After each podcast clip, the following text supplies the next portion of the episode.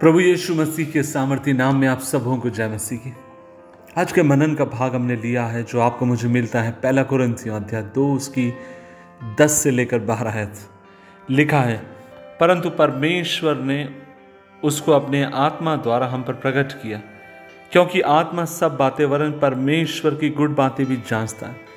मनुष्य में से कौन किसी मनुष्य की बातें जानता है? केवल मनुष्य की आत्मा जो उसमें है वैसे ही परमेश्वर की बातें भी कोई नहीं जानता केवल परमेश्वर का आत्मा।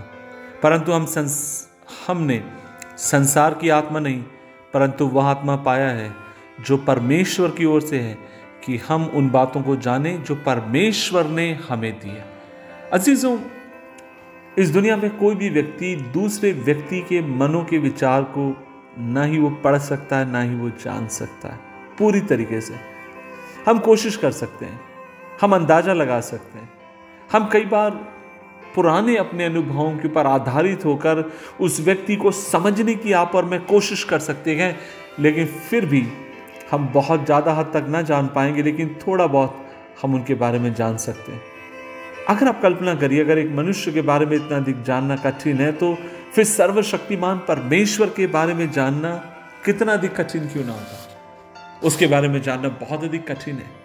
लेकिन परमेश्वर का वचन आपसे मुझसे कहता है, क्योंकि परमेश्वर ने आपको मुझे अपनी पवित्र आत्मा दी है और वह पवित्र आत्मा आपको मेरी सहायता करता है कि हम परमेश्वर को जाने, परमेश्वर को पहचाने।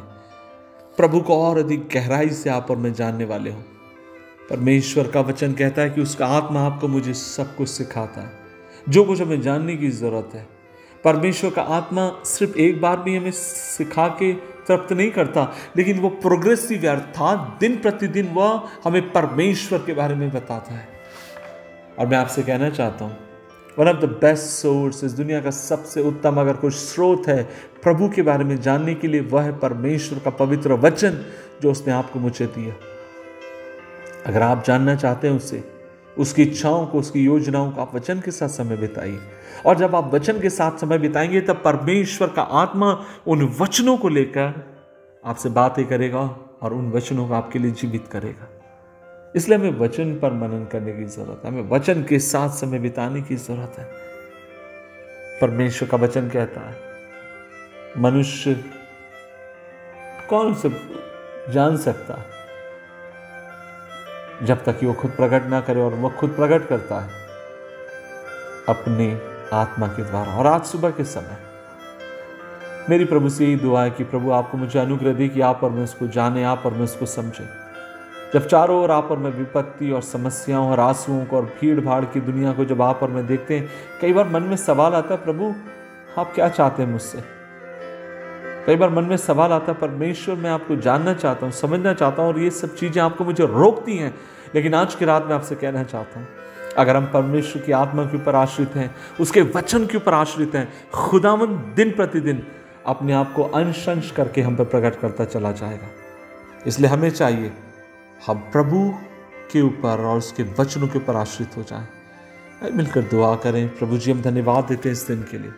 और आज हम मिलकर दुआ करते हैं। प्रभु जी, आप हमारी सहायता करें कि हम आपको और अधिक जानने पाए, पहचान पहचानने पाए, आपके निकट आने पाए। प्रभु जी, अपने वचन के द्वारा हम पर अपने आप को प्रकट करी ताकि हम आपके और अधिक निकट आएँ और आपको समझें, आपके वचन को समझें और जितना आपके वचन को हम जानेंगे, उतना अधिक हम आपके निकट आते चले जाएँगे। मदद कर। यीशु मसीह के नाम से मांगते हैं। आमीन आमीन आमीन।